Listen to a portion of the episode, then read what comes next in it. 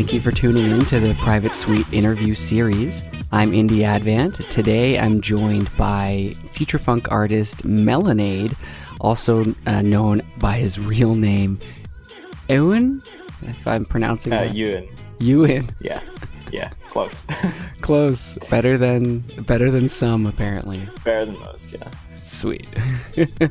Welcome to the show. Thanks. Thanks for having me. How's your day going so far? It's kind of early still for me, uh, but you're in Scotland. I don't even know what time it is there.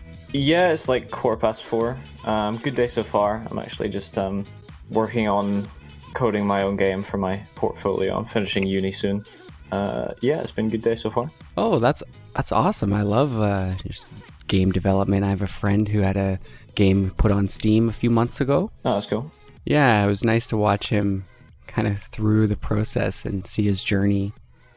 If you like uh, sort of indie capture the flag, 4v4, 6v6 or whatever uh, games, definitely check his game out. It's called Sticky Bots. It's great for LAN parties. It has a couple really cool mechanics too with some different characters you can be. And yeah you just have to go around the map and there's some different modes and kill each other capture stuff. It's pretty fun. Uh, sticky bots. Check it out. Uh, so you you want to be a game developer then as a as a career? Uh, ho- hopefully, I mean, my degree is uh, applied computing, um, so kind of mostly programming and building stuff. Um, Mm. I did actually do a soundtrack for a game that's on Steam uh, a wee while ago. Oh Uh, which yeah, game Which is fun, but uh, it's called Puzzle Nebula. It's just a little kind of 3D, quite basic puzzle game. I did the sound effects and the music for that, so that was quite fun. nice Uh, but yeah, game development is the goal if if music doesn't go anywhere. hmm Very cool. Very cool. Yeah, I play a lot of games. Um, I, I'm I'm very much a indie game kind of guy. Like pick up and play. Anyone can play it. You don't have to necessarily like remember all the crazy controls and how to interact with the game and all that when you yeah, for sure. put it down for a little while and go back to it. And Yeah. um, yeah, just there's so many incredible indie games that need more attention. hmm What are your favorite games? Ooh, um, numerous. I guess um, one of the ones I've played which has a big effect on me is uh, Celeste, uh, which is kind of indie game platformer. Uh, super fun, good kind of uh, core story. Um, and the soundtrack was I actually have the soundtrack on vinyl. It's probably my favorite um, video game soundtrack. So yeah, I just I just love the the game and the the music and everything in, in there as well. hmm The art, the production, everything about it was just such a high quality. It's really nice to see that coming from an indie game. Yeah. I actually haven't played it yet, but I do have the soundtrack as well. Oh, you should definitely play it. It's super good. Yeah, so many games. I just finished um, the Swapper.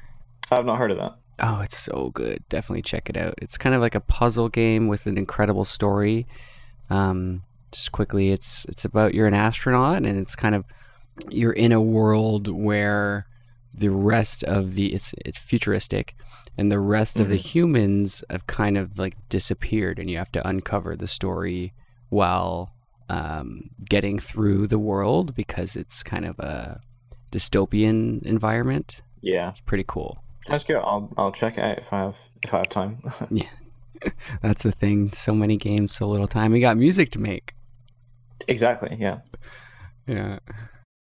Great. Well, yeah, thanks for that little introduction. No worries. Um what are you what, what are your uh, other interests, like main hobbies that you do with your life? Um, well, it's mostly video games and music, as I said. Um, I'm just finishing uni, so a lot of my time's been dedicated to the degree and um, keeping the music going through uh, uni because it's quite a. I don't want to say it's loads of work, but uh, doing both at the same time is uh, it, it is a substantial workload. Um, yeah, I did used to like um, gardening a lot. I don't. I live in the city now with uni, so I don't obviously have a garden, but once I move away, hopefully that will come back, sort of thing. Um, I don't know other things. I've made some furniture, do some woodworking. Um, Cool. Yeah, that's pretty much it.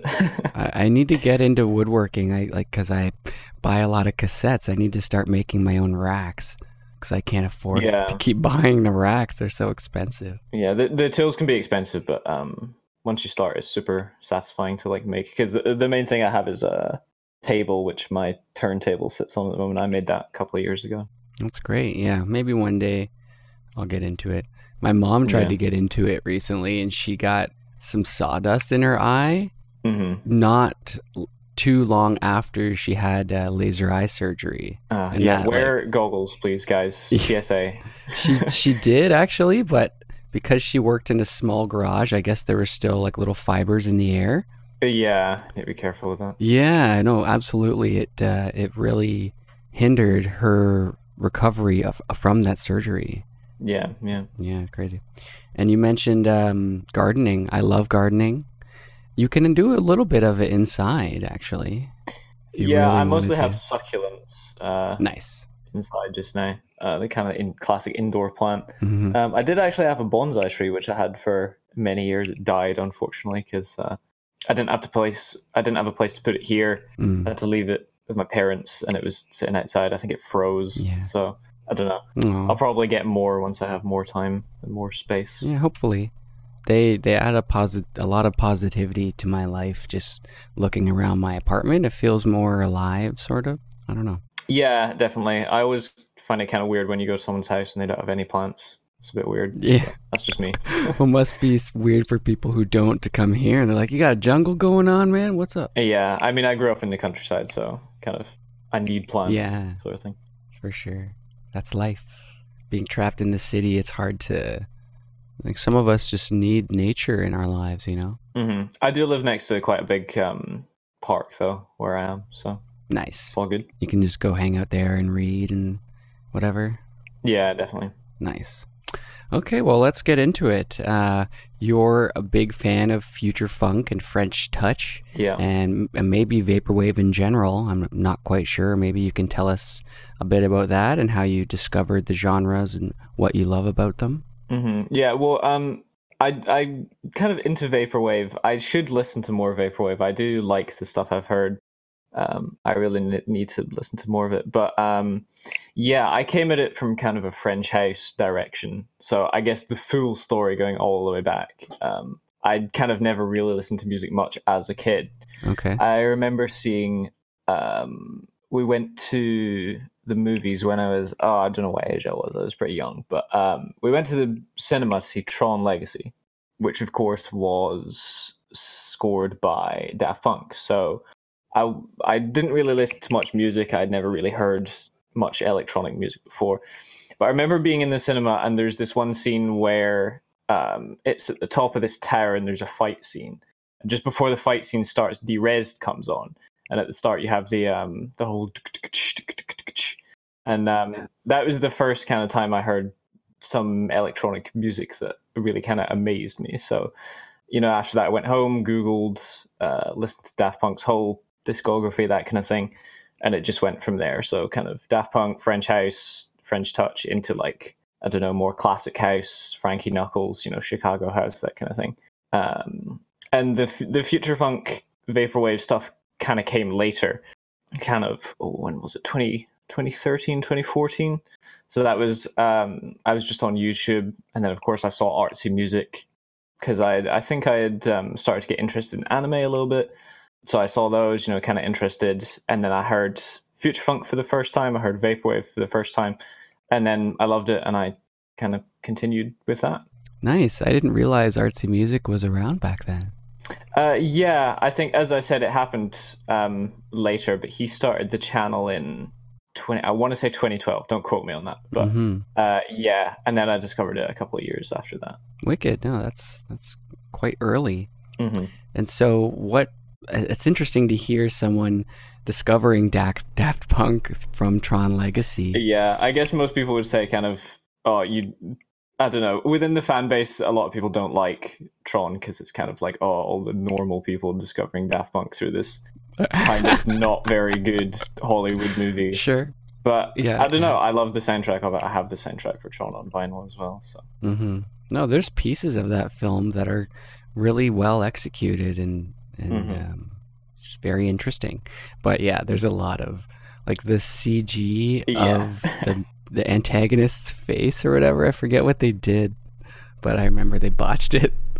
Well, What was it? was um Jeff Bridges played um the old guy. I can't even remember his name. The old guy, um, Sam's father. Yeah, and uh, Yeah. the antagonist was kind of like him, but a, it was meant to be a younger version of him. So the CG on his face was kind of a young Oh, Bridges, but it didn't really work. So yeah, yeah. Ah, I could picture it. That's awesome. Cool. So French Touch, um, and your you started making music quite some time ago as well. Maybe I don't know, 2013 or so. Is that Um, right? It was late high school, so 2013, 2014. That was mostly just kind of learning the software uh, sort of thing. Started on FL Mhm. Studio. It was only until Okay. 2015 I started to make stuff that was actually listenable and uh, was kind of produced okay, and it had a kind of okay structure to it. You know. Yeah.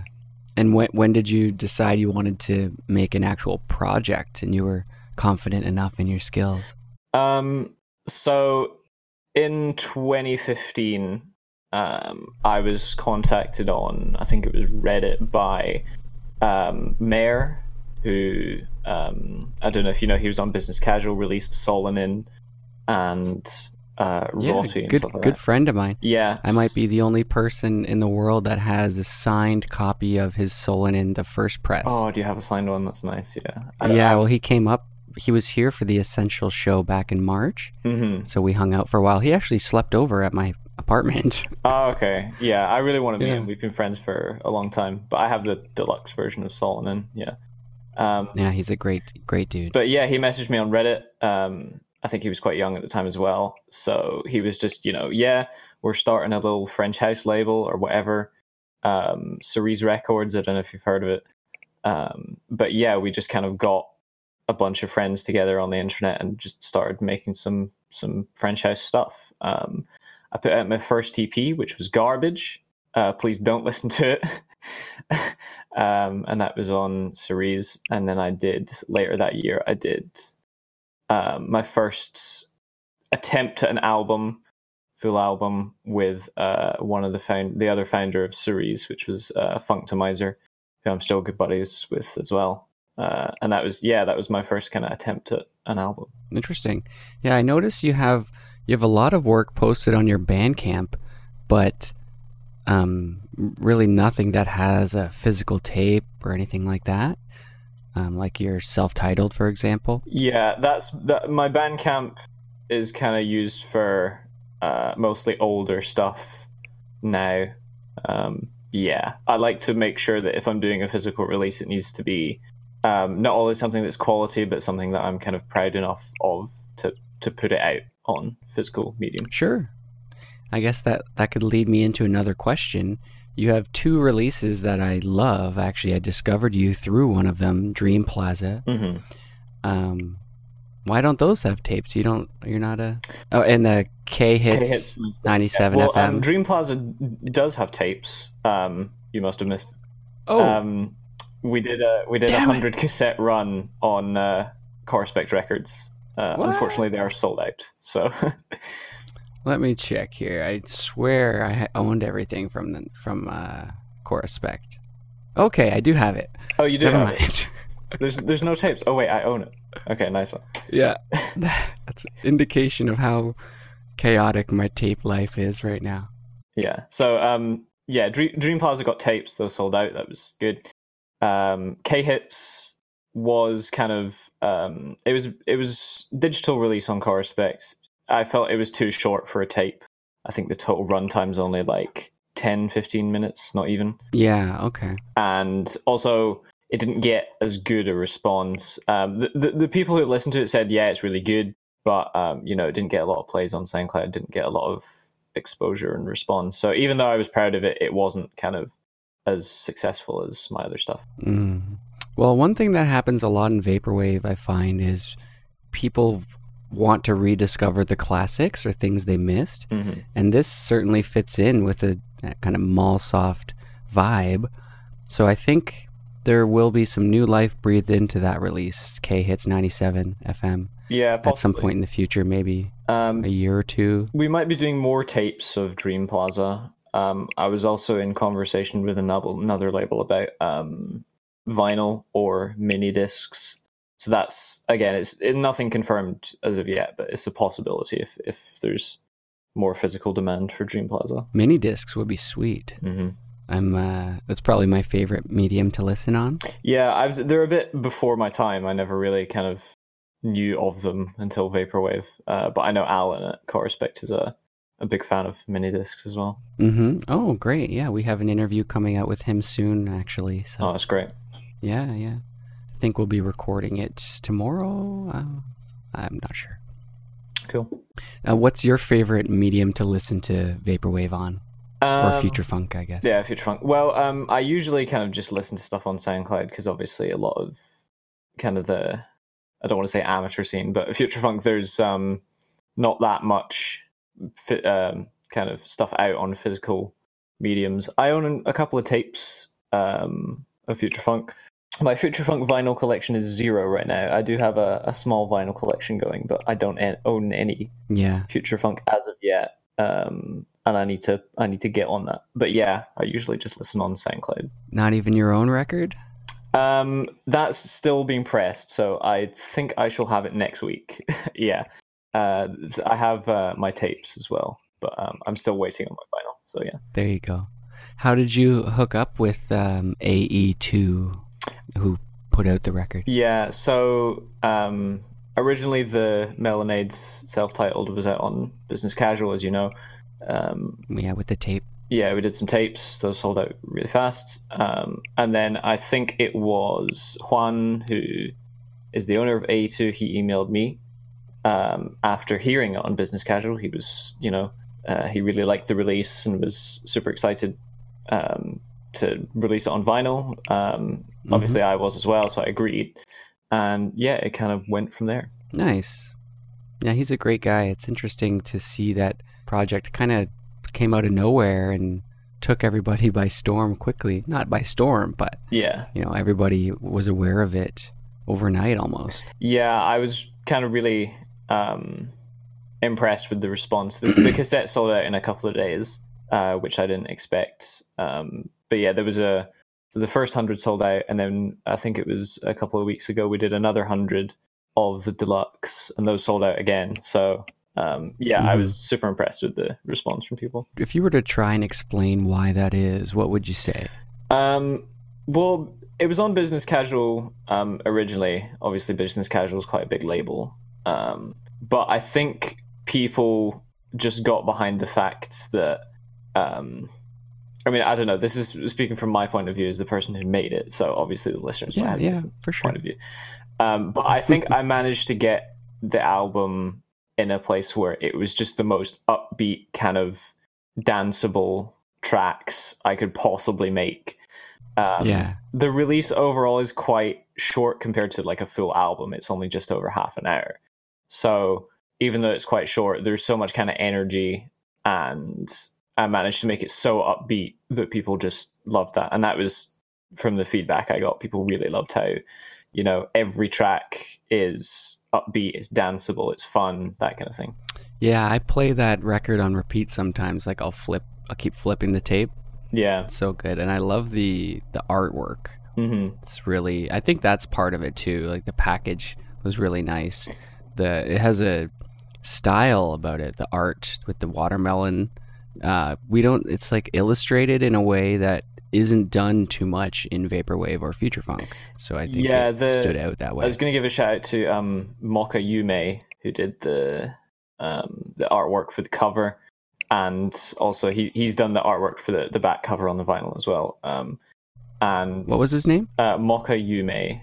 He's on Twitter and a couple of other places. He, he's around in Discord servers as well. But um, yeah, his style is quite um, almost cartoonish. So as opposed to the the usual vaporwave aesthetic, which is taken from kind of you know real life photographs of I don't know malls or whatever or city skylines of Tokyo. Um, Yeah, or or- collages. Or, yeah. Um, or the other side, which is if it is cartoonish, it's going to be anime.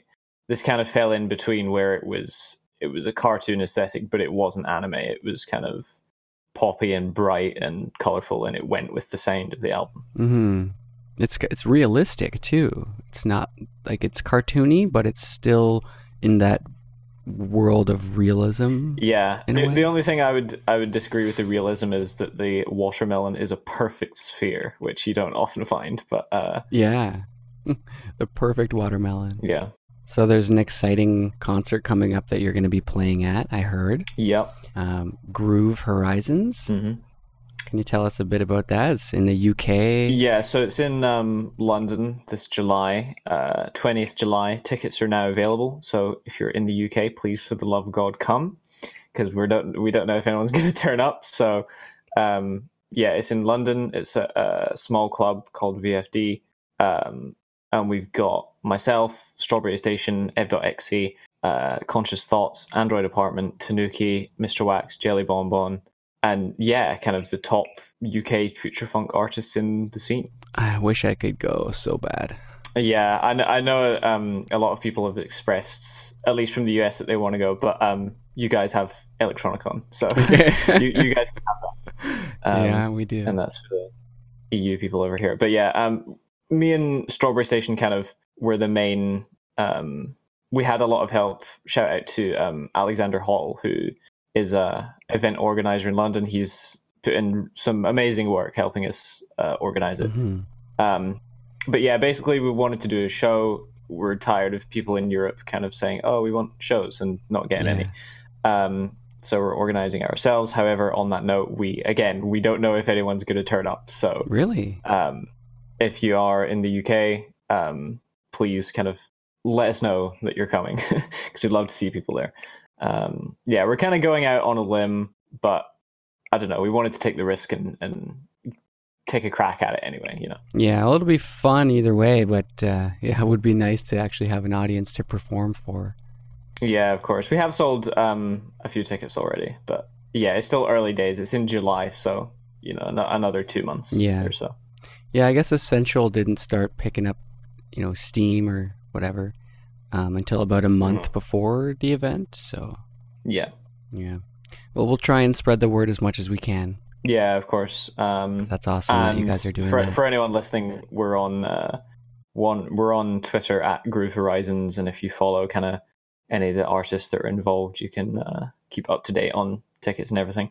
One other thing I wanted to mention is um, we're actually partnering with My Pet Flamingo, who's the the Cardiff based uh, vaporwave label in Wales. We're going to be doing an exclusive tape uh, with exclusive songs from uh, all of the artists there. Um, so that's going to be sold at the show. There's also going to be posters and vinyl like exclusives, and of course we're going to be there to sign stuff as well. So if you want a signed copy of Baby Baby by Tanuki, you're going to have to come. well, that's awesome. Well, good luck to you guys. I, I, like I said, I wish I could be there. yeah, of course. I'll be with you in spirit. Yeah, I mean, um, it is. We are um, kind of. We're, we've got someone to video the event. We're looking at getting a live stream for people as well. Oh, perfect. Um, but at, at the very least, there will be a kind of a professional video of it put up the day after. Nice. Awesome. Um, so tell us a bit about your style of music. I feel like you've kind of changed it a bit over the years and it's morphed and transformed a few times. Um, so tell us a bit about that. Like when you first started producing music, you were talking about the first record that you were proud of up until now. Um, Mm-hmm. you know, what are some things you've had to face over those years?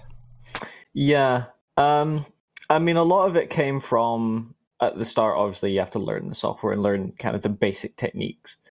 I didn't do any music prior. You know, I didn't do music in high school or whatever. I didn't play any instruments, so I was starting from kind of the ground level. So yeah, most of it at the start was just learning basic techniques.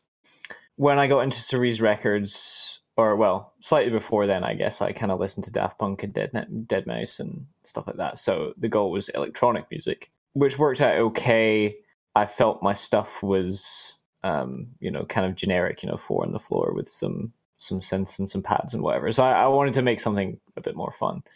So got into Cerise Records and stuff, and I was a big fan of French House. So wanted to make. Um, basically, I just sat down and said I want to make French House. So it was the goal of kind of sample searching, getting the little four bar, um, eight bar disco loop thing, uh, and just making some fun tracks. Um, at the start, I didn't know much about um, mixing or kind of general production techniques, so uh, the earlier stuff wasn't as wasn't mixed as well. It wasn't um, very high quality Polished. production. Yeah, it wasn't very polished. That's the kind of word I'm searching for. So, um, yeah, and then after that, I just kind of. Um, so for me, it's all about the feedback loop. So you put something out, you get feedback from people, and you use that feedback to make the next thing. So all. I always kind of am wanting to improve, and I guess the style has come from you know just the years of getting feedback, making something better, saying, "Okay, I did good," and then after that, okay, what did I do badly? What can I what can I do better? True.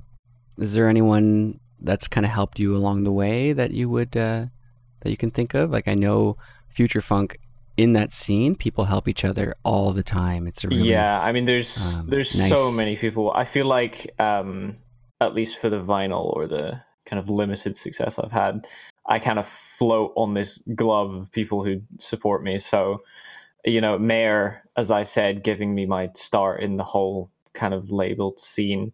He gives me a he gave me a lot of feedback on tracks. Uh, people like Pop Up, Binary Stars. Um, my friend James, who I'm in the same city with now in Scotland. Um, he's Cujo on the album. He also goes by Saint Vertigo sometimes. Mm. Um, you know, all these people just giving constant feedback, and um, it's also higher quality feedback. So because they're also producers, their feedback is a bit more higher quality. You know, if someone is on rateyourmusic.com and they just say, "Oh, this sucks, lol," you know, that's not going to help you much. yeah. But um, you know, if you have someone saying, "Okay, this hi hat is a bit too, you know, it's peaking a bit too much on the high end," you know, you turn that down.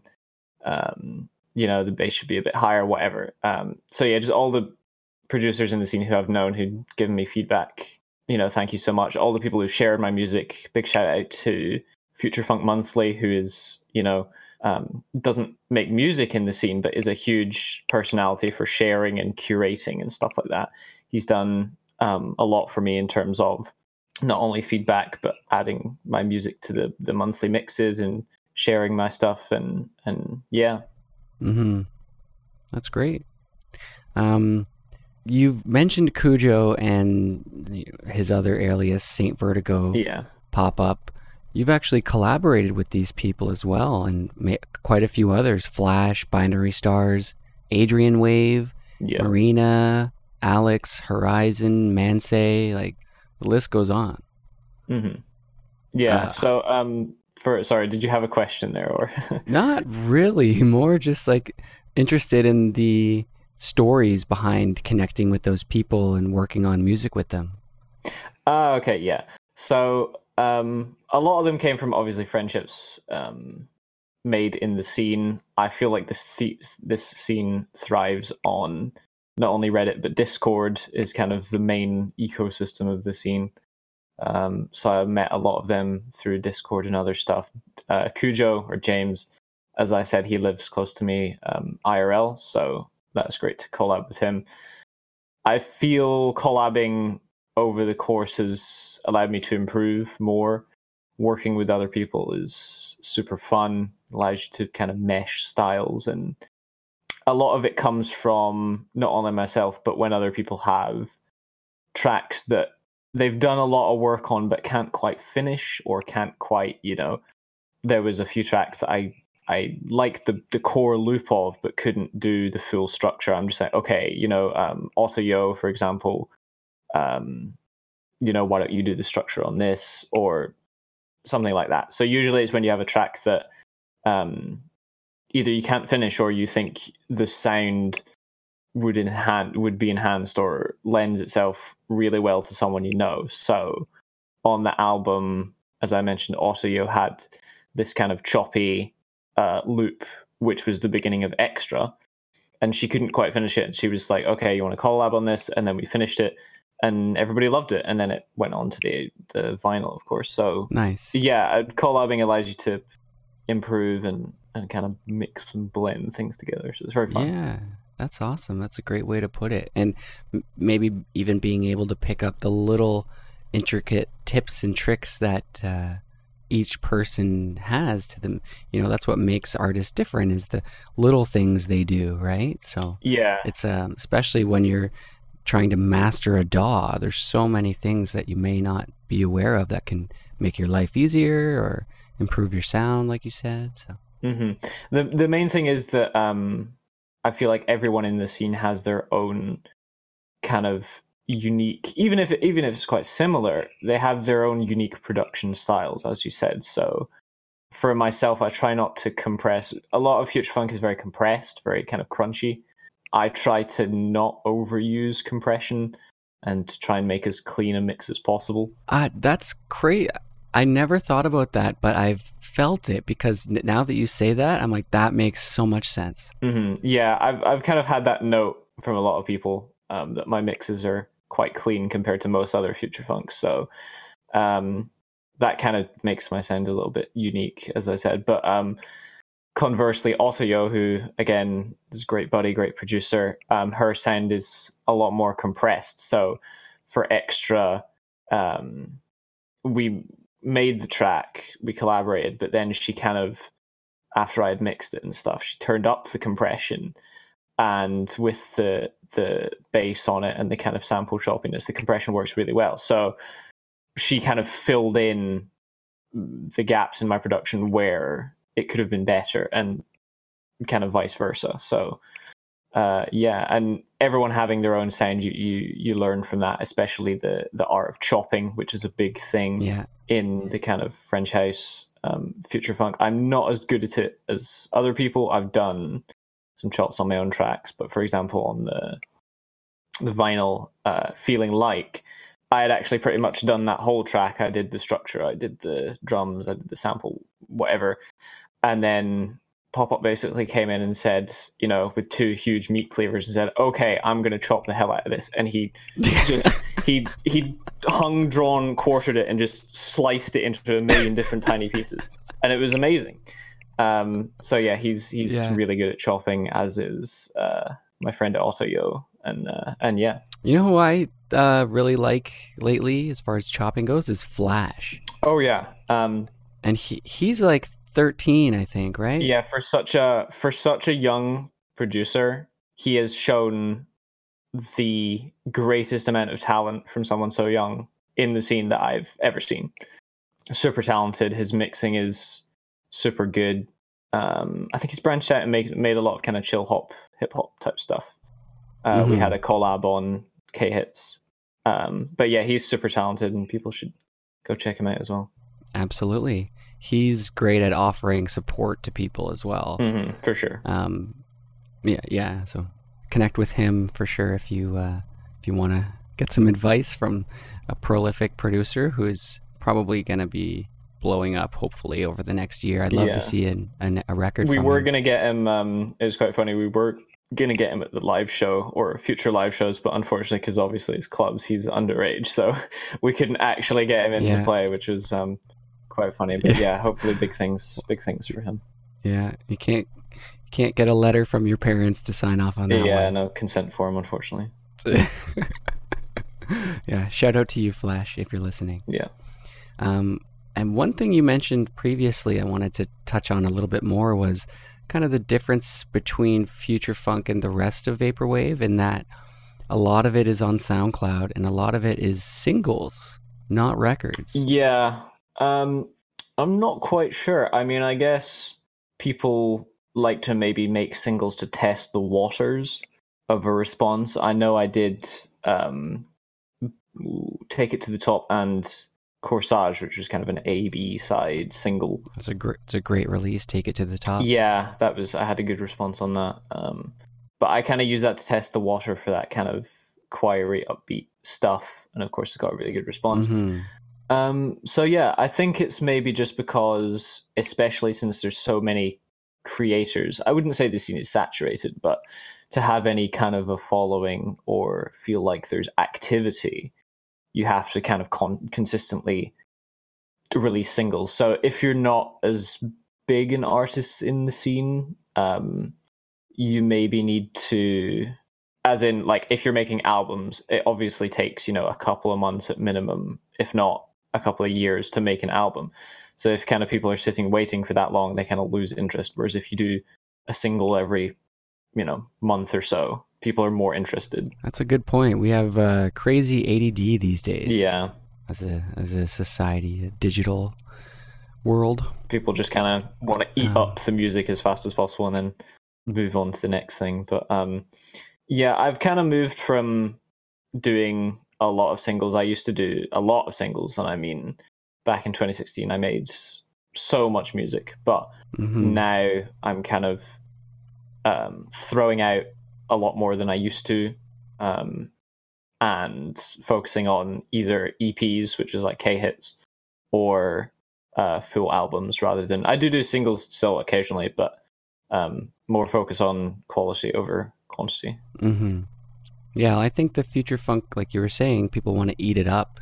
So that's a great way of staying active, I guess, is just releasing one at a time. And it's just so happens that the future funk community um responds so well Mhm. to singles. So that's great. Yeah, it was quite interesting because I was making a, um, you know, one of those album charts where you have your your favorite albums or releases or whatever, The tier and list. uh, what. Yeah, well, not quite a tier list, but kind of generally your favorite albums. But Yeah, it was quite okay. interesting because um, when I was making it, I was struck that I wanted to put a lot of songs on, but the releases were I couldn't put them on the chart because they're all singles, they're not albums. So I had to kind of omit a lot of stuff, uh, a lot of releases and a lot of artists because they were singles, uh, and I couldn't include them. So Mm. yeah, Uh, you mentioned chill hop a little bit there. Um, and I know you actually make some chill hop too. Is that right? Yeah, so um, I've always kind of been a fan of chill hop or kind of um, hip hop that's not in the vein of popular hip hop, um, i.e., kind of with rap on it, True. um, instrumental hip hop, I guess. Um, yeah, so I, I did start to make a couple of singles and EPs. I made a release called Whether or Not back in uh, 2016 again, which was kind of not great quality, but it was my first intro to that. Um, I really just like the relaxing sound of it. Um, I brought the, the main release of that. I brought that onto was Dream Plaza. So not only with the vaporwave sounds, that was kind of very chill hop, lo-fi hip hop hmm uh, kind of thing. That's great. And you have a record um, solo. That I feel Yeah. like is more on the vaporwave side than the future funk side. Yeah, that was um so after I had done a lot of sampled projects, I wanted to go back and do something that was um fully original, just with no samples and, you know, synths and vocals and stuff like that. Um and again, also another shout out to Future Funk Monthly, who's like my guitarist, so he does all the the guitar parts on any songs. Oh, Um, nice. That's awesome. I saw you play guitar too, though, don't you? Um, I have a bass guitar. I use that to kind of lay down lines Okay. and, and some grooves and, and use that. Um, like in, uh, I think it was Bitwise Angel. I used the the bass guitar I have to lay down that line. But um, Yeah. yeah, he's a super good guitarist, and uh, solo was an attempt at making something fully original. Um, again, I think I I it was a good attempt. Um, it got a good response from the people who listened, but again, the the amount of plays wasn't huge, and the amount of response wasn't great. Um, so I've kind of let that on the back burner for a while. But my next project is actually something in a similar vein. So I feel like I'm kind of ready to do more original stuff. Sick. I'm working with uh, the Motion Epic, um, who was on Business Casual before me, I think. So he's doing some vocals on uh, a new song, and which has uh, not only Andrew Future Funk Monthly on guitar, but it's also got Mayor on live bass. Um, and then he's doing Motion Epic's doing the vocals, so it's like a super collab. Um, and then the other side to that is I have a collab with Unibeat, um, who's been inactive for quite a while, but we did a fully original kind of uh, hip hop, chill hop track um, with uh, again Future Funk Monthly on guitar, and we've also got a singer from London who's doing some vocals for that as well. So yeah, that's um, that's really cool. I had I interviewed Future Funk Monthly and I had no idea he even played guitar, let alone was so good. Yeah, he does. He actually, if you, um, I'll maybe send you a list of all the songs he's on. Sure. But I think over the past year or two, he's racked up a credit on twenty or thirty different songs. Um, I don't know if you've heard the song uh, "Umami" by CMYK yeah. and yeah. Alec he did the guitar on that. Wow. So any any original non-sampled stuff you hear on the scene, most likely he's on it. So That's awesome, man. Yeah, I'll have to connect with him about that. And um, mm-hmm. so he, just to rewind a little bit, you mentioned you kind of yeah. explained chill hop and what it sounds like there, and I actually wonder if you were to try and explain, you know how there's lo-fi hip hop. Yeah. What's the defining difference between that and chill hop, according um, to you? Well, they're kind of one and the same. I guess they're kind of interchangeable terms. Um, I would say lo-fi is maybe more close to vaporwave. Sometimes there's uh, kind of if you're thinking Blank Banshee, sometimes there's those vaporwave songs which are still vaporwave, but they're very slow and they're very kind of down tempo. Mm-hmm um, with almost hip hop beats, but not quite. There's still four on the floor, but they're sort of very slow, like 90 BPM. So that's kind of the bridge between lo-fi hip hop and vaporwave, whereas chill hop is using kind of chill hop is more into maybe the jazz side of things. Mm. So in chill hop, you use you know uh, old jazz piano records and uh, saxophone solos and stuff like that. So again, they're kind of interchangeable terms, but I guess that's kind of the the boxes they fit into. Yeah, I always thought of chill hop as its kind of own thing, more leaning toward like the almost dubstep. I guess maybe that'd be chill step. And there's so many. Yeah, I can't keep up.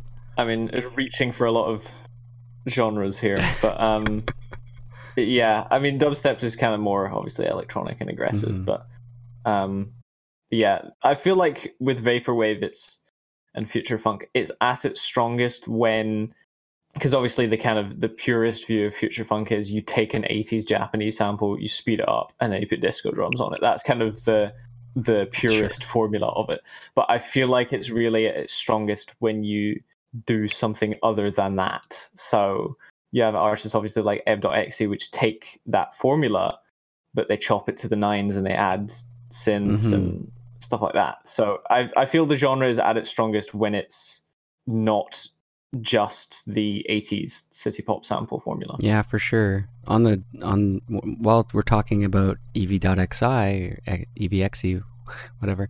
Um, yeah. One thing that he said to me that I'll never forget was very striking um, because I'm not necessarily an electronic music producer. I do more like progressive metal, um, mm-hmm. kind of rocky stuff, as you may have seen with my picture of me singing. Um, yeah. but uh, yeah, I, I love it. And he made a point about, I think he said, aligning all the sounds to be within the same key before you start, because that opens up a whole world of more uh, choices, basically. Mm-hmm. So yeah, I'd like to see more of that kind of stuff. Um, and yeah, like him and Fiber kind of veering away from the standard formula, like you were saying. And I, yeah, I think you're so, you're in that world too as well. I, I would say slightly. I mean, obviously, I would I would say they're miles ahead of me in terms of their artistry, but um, yeah, the thing with, with changing um, everything to the same key is that um, again, kind of going back to the purest formula. The purest formula is you just get one song, you sample that one song, um, and you kind of use that for the entirety of your song. Whereas Whereas that formula is using the sample as the song. Ev.exe and Fiber take uh, samples in the same key and use them as not the song itself, but sounds in the song, if you see what I mean. So you can take, if everything's in the same key, you can take a bit from this song, a bit from that song, you know, this synth and this bass line, and kind of combine them all together rather than following the old purist formula, which is you just take from one song. Um, I'm still kind of more in the vein of I take from from one song for the take some pieces here and there. But yeah, that's really interesting. It's kind of I'm trying to think of a metaphor for it. It's kind of like a salad, and you know, think about what ingredients you have. It's like, okay, I could take this tomato or whatever and cut it up and make it really interesting and look look nice. Yeah. Um, or I could have a whole salad and use a bunch of different ingredients to make a whole new yeah. It's like recipe. The, the the purest formula is like I don't know, eating an an apple, and then the new is kind of a whole fruit salad with a different combination of you know melon and um, grapefruit and every, everything in the same bowl. Mhm. Sort of thing. Yeah, that's a great metaphor. You heard it here first, kids.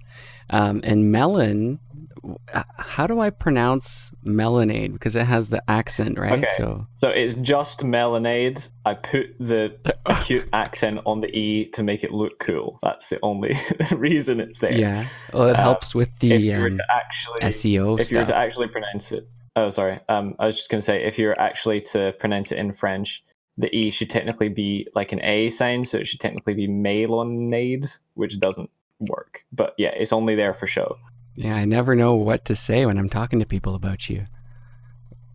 yeah it's the same with ev.exe i guess but Yeah, yeah. I don't know. It's open to interpretation. you can still find me if you search without the accent on the e. I think if you type in Melonade Bandcamp. music Yeah. or Melonade future funk, I'm I'm the top result. But um, Mm. yeah, it also helps with that. Um, just to separate search results. Yeah, for sure. Earlier, I touched a little bit on the differences between your records and kind of the, the transformation you've taken with them along the way. Can you talk about any specific challenges that you remember um, when working on a record or obstacles you had to overcome? Yeah, I mean, I guess if we're talking about the the Melonade album, there was a lot of um, so that the songs in that album cover from 2016 until 2018, so it's kind of a, a wide window of production. Okay, Um, wow. So I guess one of the challenges was Bitwise Angel, which was super difficult to get right, but I think I did get it right, and that's why people also like that track as well. So the original sample is Angel Face by Arabesque, if anyone was wondering. Um, you take the little there's a bit in the intro which goes like so what I did was I took that one bit and i bit crushed it and i basically used that tiny bit as the whole song so it was quite tough to mix in the bit crush and the phaser on the sample Mm. with um i really wanted a track that had that kind of big french bass line so something like you know vantage or Patrick Alavi, or uh, you know the bass line from Voyager by Daft Punk, something like that.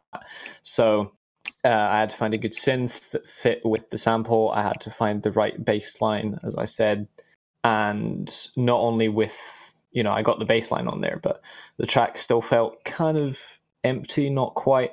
So I had to do a lot of drum work on that, and I also had to.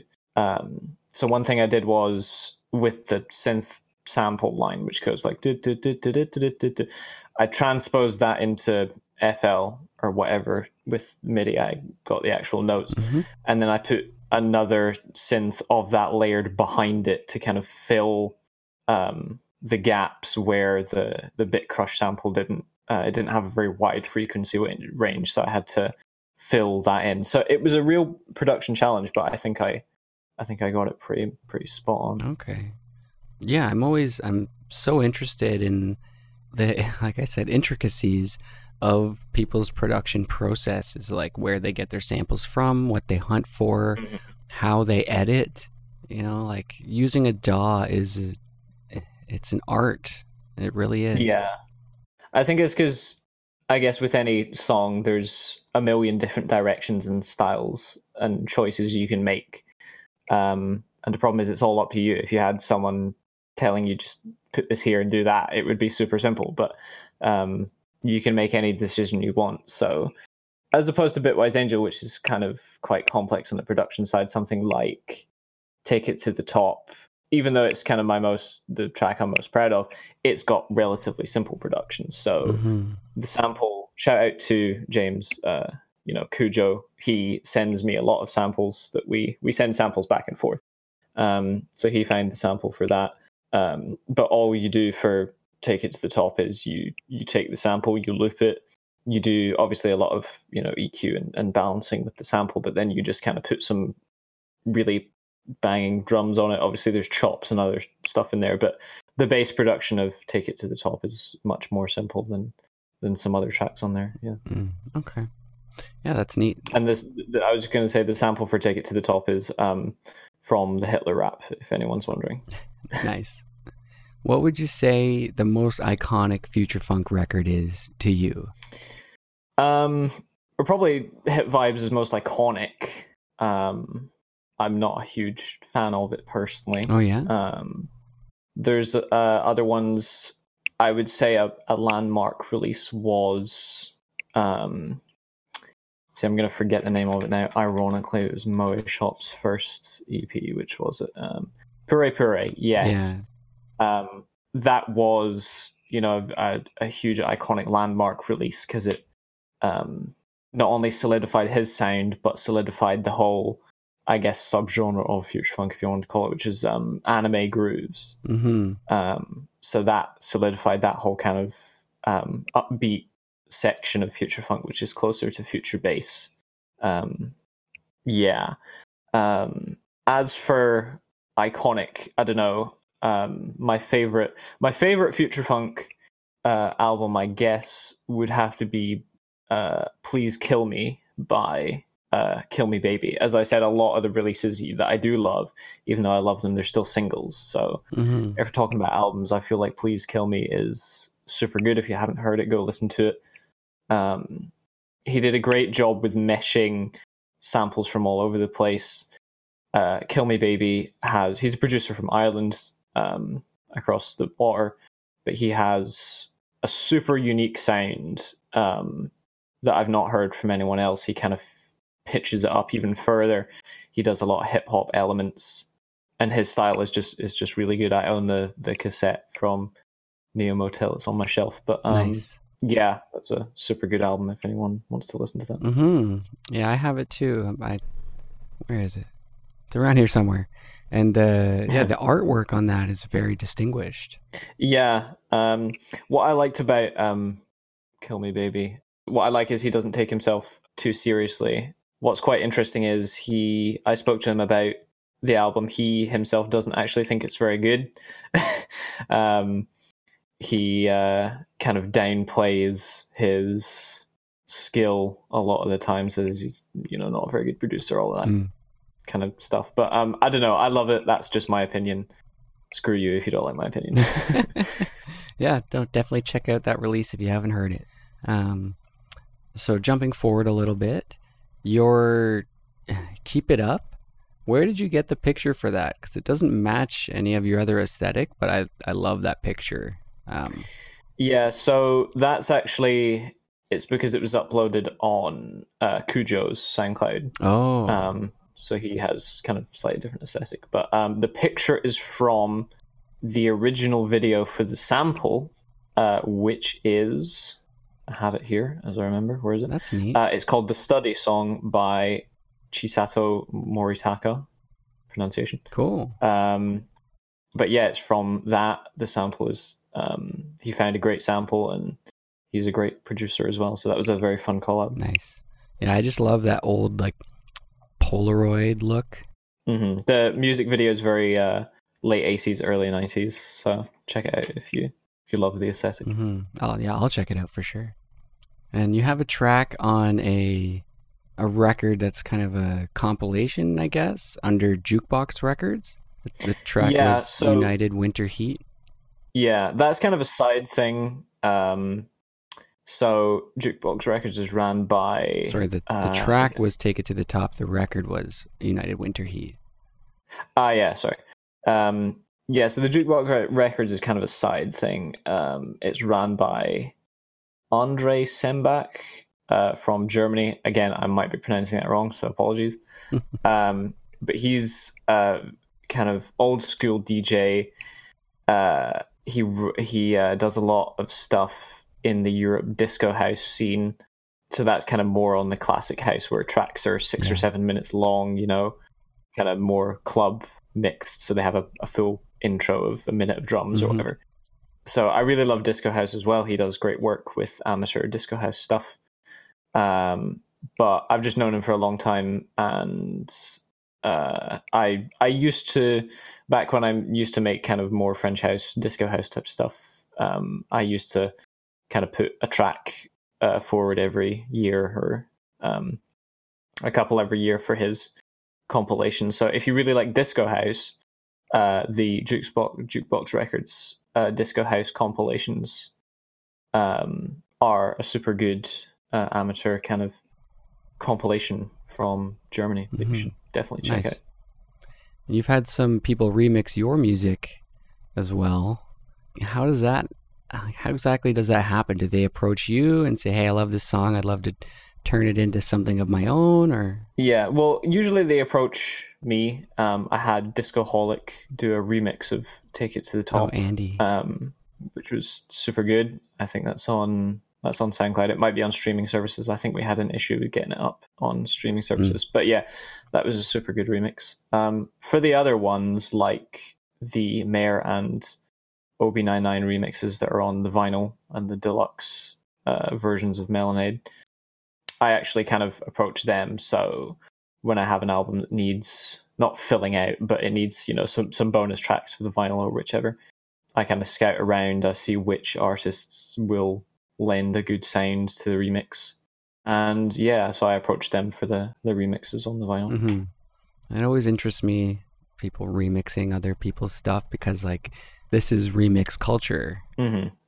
So to have remixers, remix, remixers stuff. Yeah, I mean, it's, it's awesome. I guess it's kind of I'm I'm remixing. So yeah, so you have kind of a remix chain. Um, remixing other people's tracks is fun. I don't do it too often.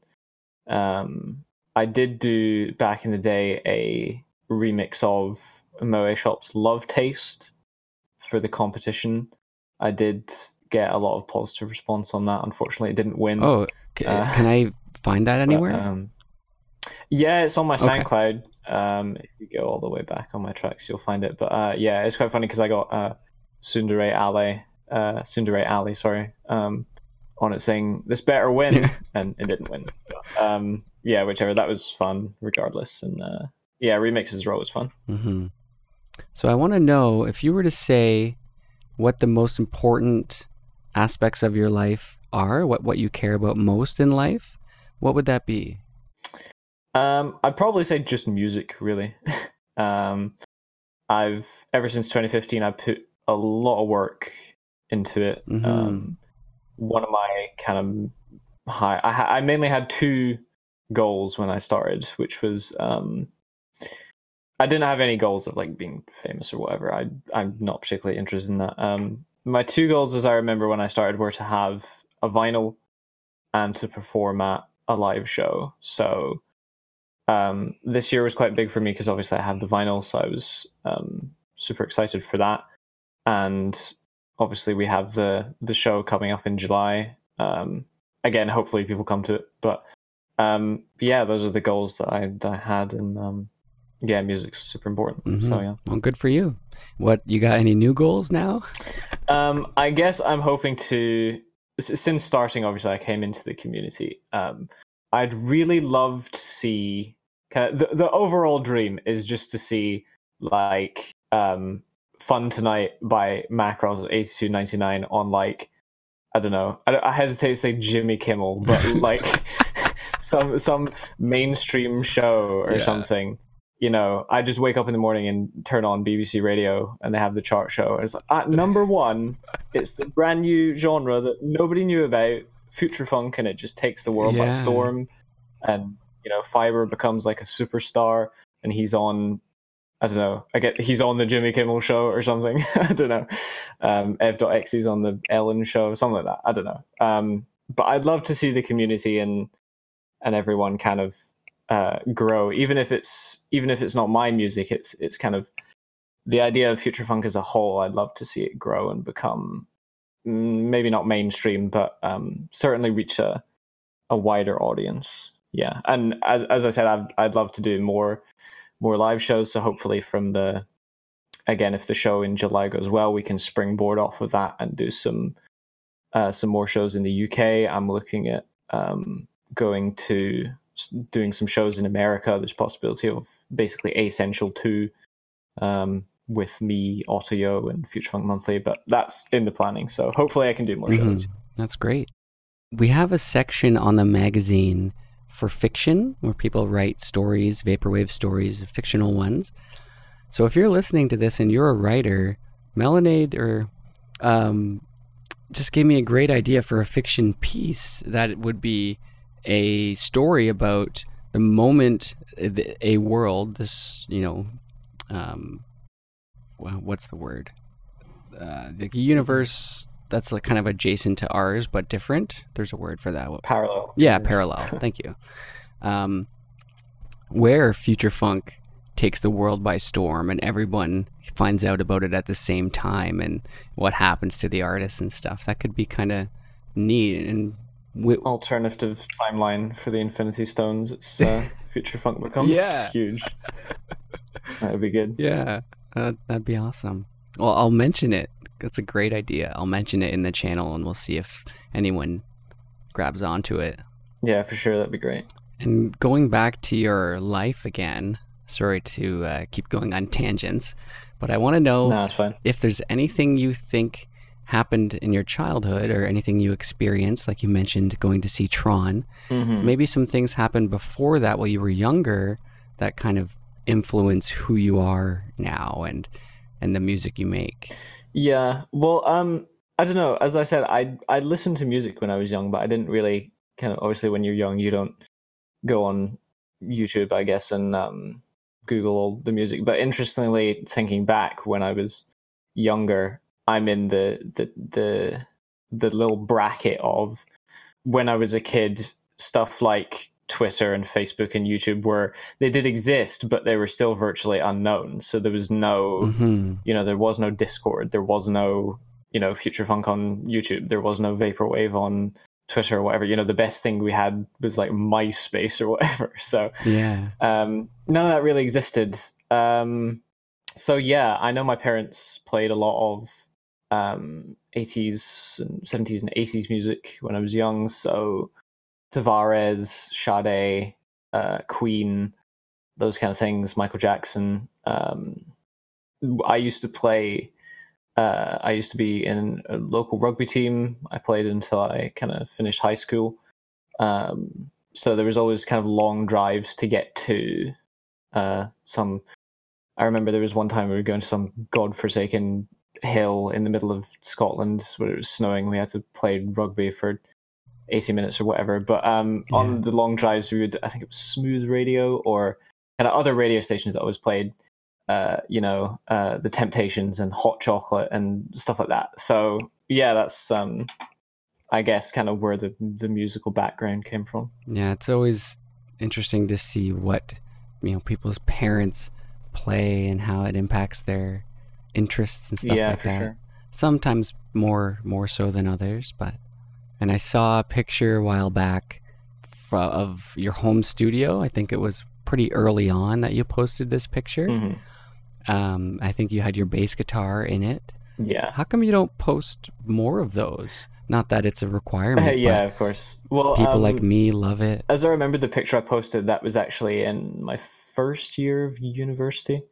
Um, so that's uh, when I was on kind of the eighth floor of uh, the Terror Block in my university campus. So um, I posted that. I don't really post anymore because um, it doesn't really look much different. I have moved into my own flat, but I have mostly the same equipment. The room's a bit bigger, obviously. Um, but yeah, as I said, I don't really have too much equipment per se.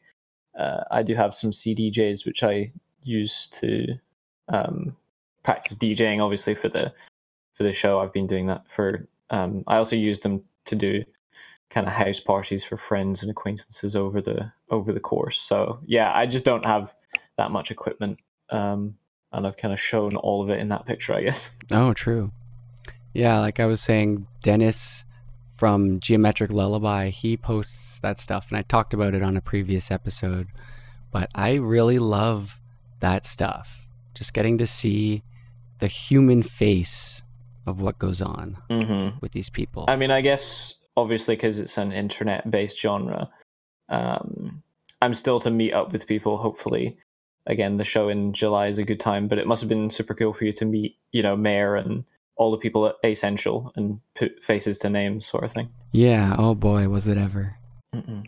If you had to pick someone, who would be your dream collaboration? Or what would be your dream collaboration? Um, dream collaboration. I mean, it would have to be one of my favorite artists. I think so. Possibly someone like Sim Gretina or The Phantom's Revenge or Fred Falke. Probably, yeah, one of those. Or um, maybe Duck Sauce as well. Possibly. Uh, yeah. I'm I, I'm so out of the loop. I haven't heard of any of those. Any of the producers. really okay. So, um, Duck Sauce made uh, you know, the song that goes ooh, Barbra Streisand. They made um, Oh made yeah, that old song. song. Yeah. and um, that's on their album Quack, which is one of my favorite albums of all time. So definitely go listen to that. Um, Mm.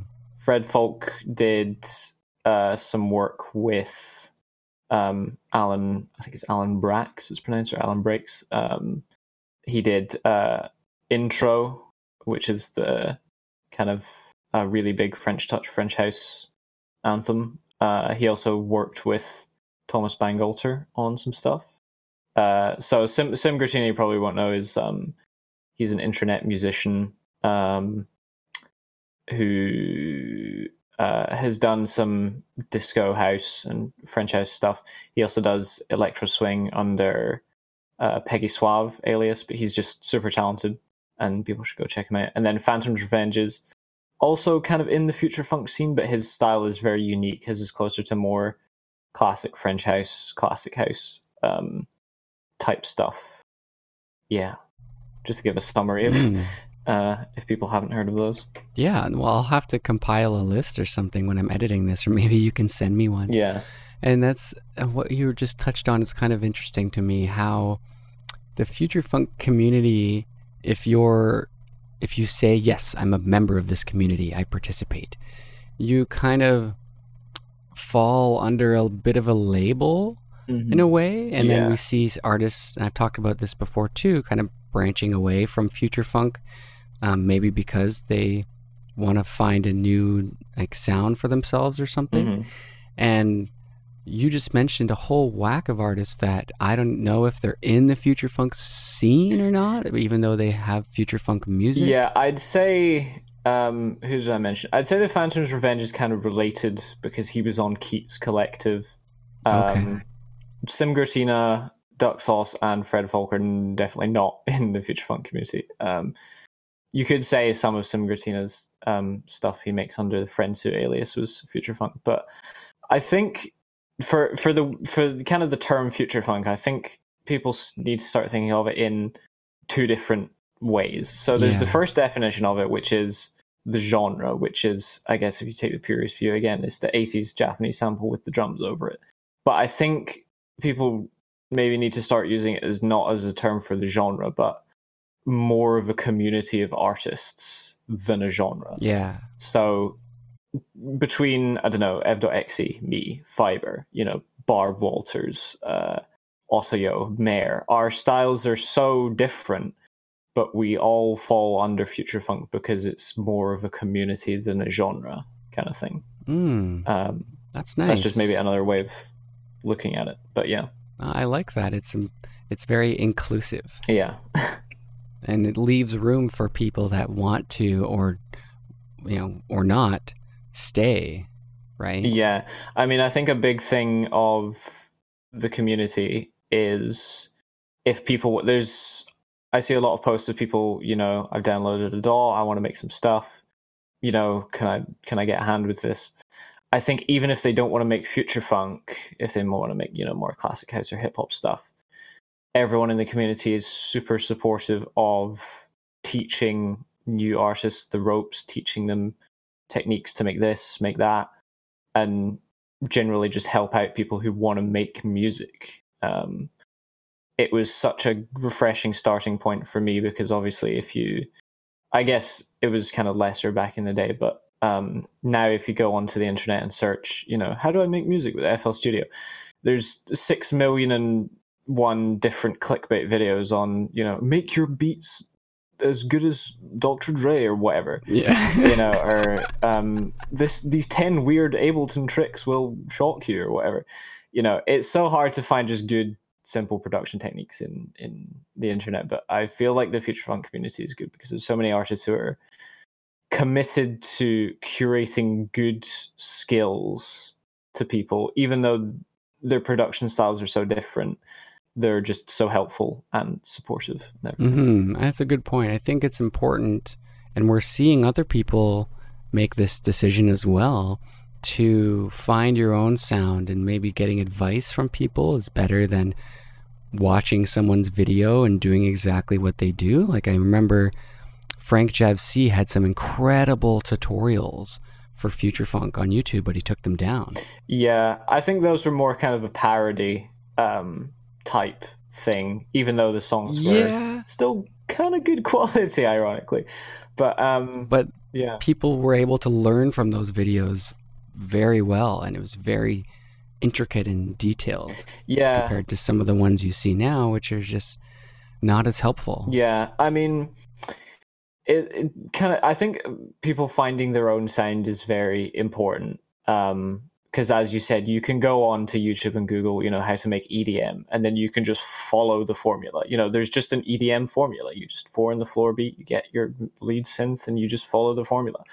But to really to me that's not really making music. You have to really just do something out there and and unique if you really want to be an artist. Um kind of getting too deep here and like philosophical but um no well my next question is do you have any advice so we could bridge into that if you yeah want. well first i guess on that note if you are listening to this and you want to make some music message me on discord you know my emails on soundcloud hit me up hit you know send message to mayor or other producers in the scene or you know people send you my way because we are here to help and get you producing in in in in the the fun thing of making music because obviously when you start it's quite mm. overwhelming so if you want to hit me up we can um, give you tips there's a good tutorial series by ed electric dreams on youtube which is really good mm-hmm, starting mm-hmm.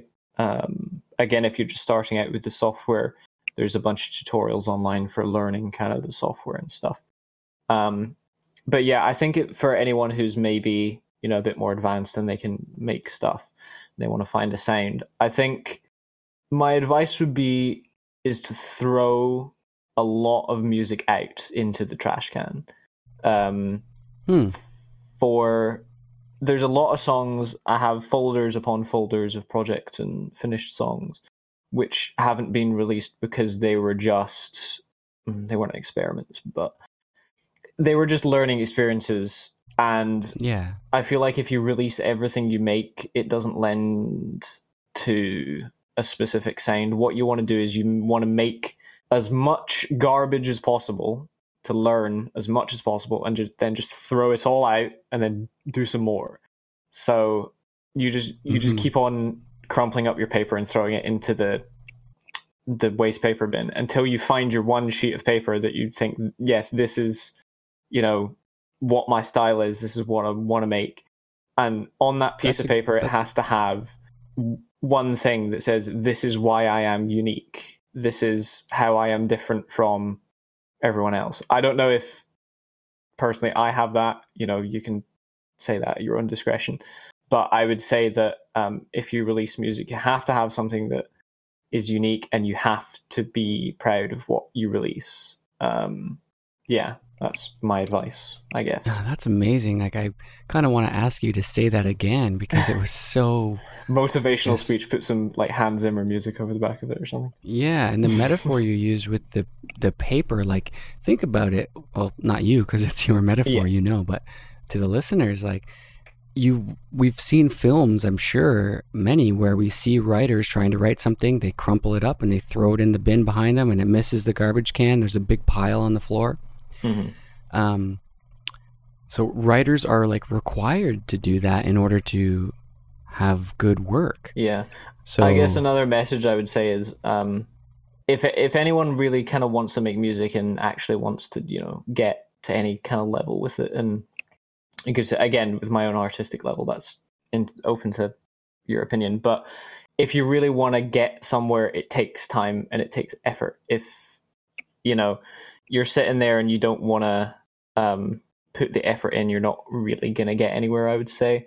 Um, for me, it's taken me like the best part of five years to even get to this level, and even at this level, I'm like I'm not that great. I'm kind of okay at production, and I feel like you know I, I feel like I can make what I want to make, and that's fine for anyone personally. But if you really want to get somewhere, um, you're gonna fail a lot, and you're gonna make a lot of garbage tracks. Um, you know, if you go and look back at my folders for 2014, 2015, it's full of shit. like, um, so don't be kind of ashamed that you made a track and it's rubbish. Just kind of say, okay, well, what can I improve on? Throw it out and then do it all again, and just do that for four years, and then you'll you'll get there. But yeah, it it does take a lot of failing at it to get good, uh, as is with anything, mm-hmm. I guess. And to have your signature beyond that one sheet of paper mm-hmm. at the end of it, you know. Yeah.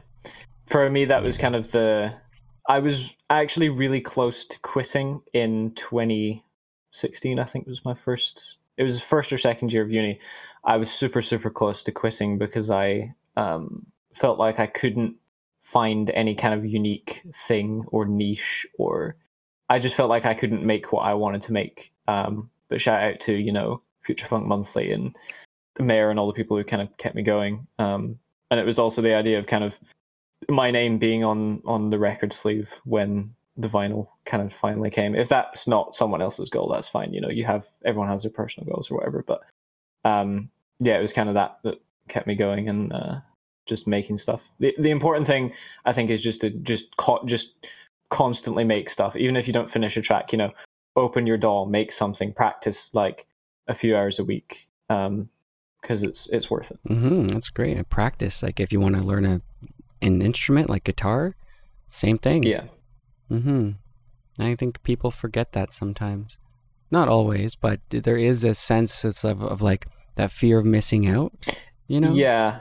Yeah, I think there's that as well. Mm-hmm. Well, this has been a, a, an excellent and lovely conversation, my friend. Yeah, it's sure. a lot of fun, and thanks for joining me. Yeah, no, it was great. Um, it was good to kind of talk over stuff. Again, if you have any other questions, you can you can go ahead. But I think we co- we covered a lot. So yeah, it's been about an hour and a half now. I do have one more question. Just if you have anything you can kind of tease in the future that existing fans can be excited for. I know you just released a record, yeah. so so um, just another update as of the time of this uh, interview going out. Um, there, I AE2 posted on Twitter and stuff, there's been a slight delay to the Melonade vinyls. Um, the test pressing has just been done. Um, that's going to be okayed, and the records should be pressed by next week, and then they should be shipping out then as well. So just apologies for the delay, um, but they will definitely be getting to everyone. Um, in terms of future stuff, again, I I mentioned I'm working with uh, Unibeat um, on the collab. I'm working with the Motion Epic on and Mayor and Future Funk Monthly on that um, track. It's going to be all original stuff. I'm aiming for it to be on Corespect Records, probably. Um, failing that, maybe Business Casual or something similar. Um, and then after that, I'm going to focus on uh, live shows. If that doesn't work out, um, I'll be more focused on kind of music. Um, yeah, I'll, so I'll be doing kind of an EP of fully original stuff. And then after that, if that goes well, I will hopefully do a return to Future Funk early next year. Hopefully. Nice. Yeah, no, I think you should like the live live vaporwave and live future funk is such an amazing thing. Like I got to see the Essential show in Toronto. It was so good. And I wish I was able to go to the Future of Funk one with uh, Aridus and Yung Bae and Frank Javcee and night tempo, I think. Yeah.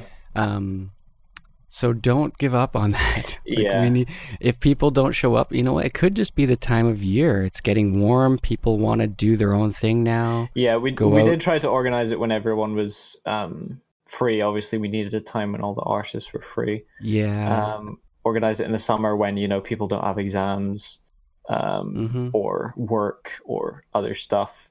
Um, Yeah. but yeah, there's big things happening in the scene. If you want to kind of help the scene, you know, Future Funk and Vaporwave needs you. Po- points at listener. Share it with your friends. Send it to your local record stations, and kick up a fuss about why everyone's not playing it, and and do it so that we get Future Funk and Vaporwave in the on the Jimmy Kimmel show or something. Yeah. Yeah, man, it's it's such good music, and like I made a post on the Vaporwave Cassette Club recently about how I just love this community so much, and it's something that we all share and love together that next to nobody in the world knows. hmm So we all have a job to do.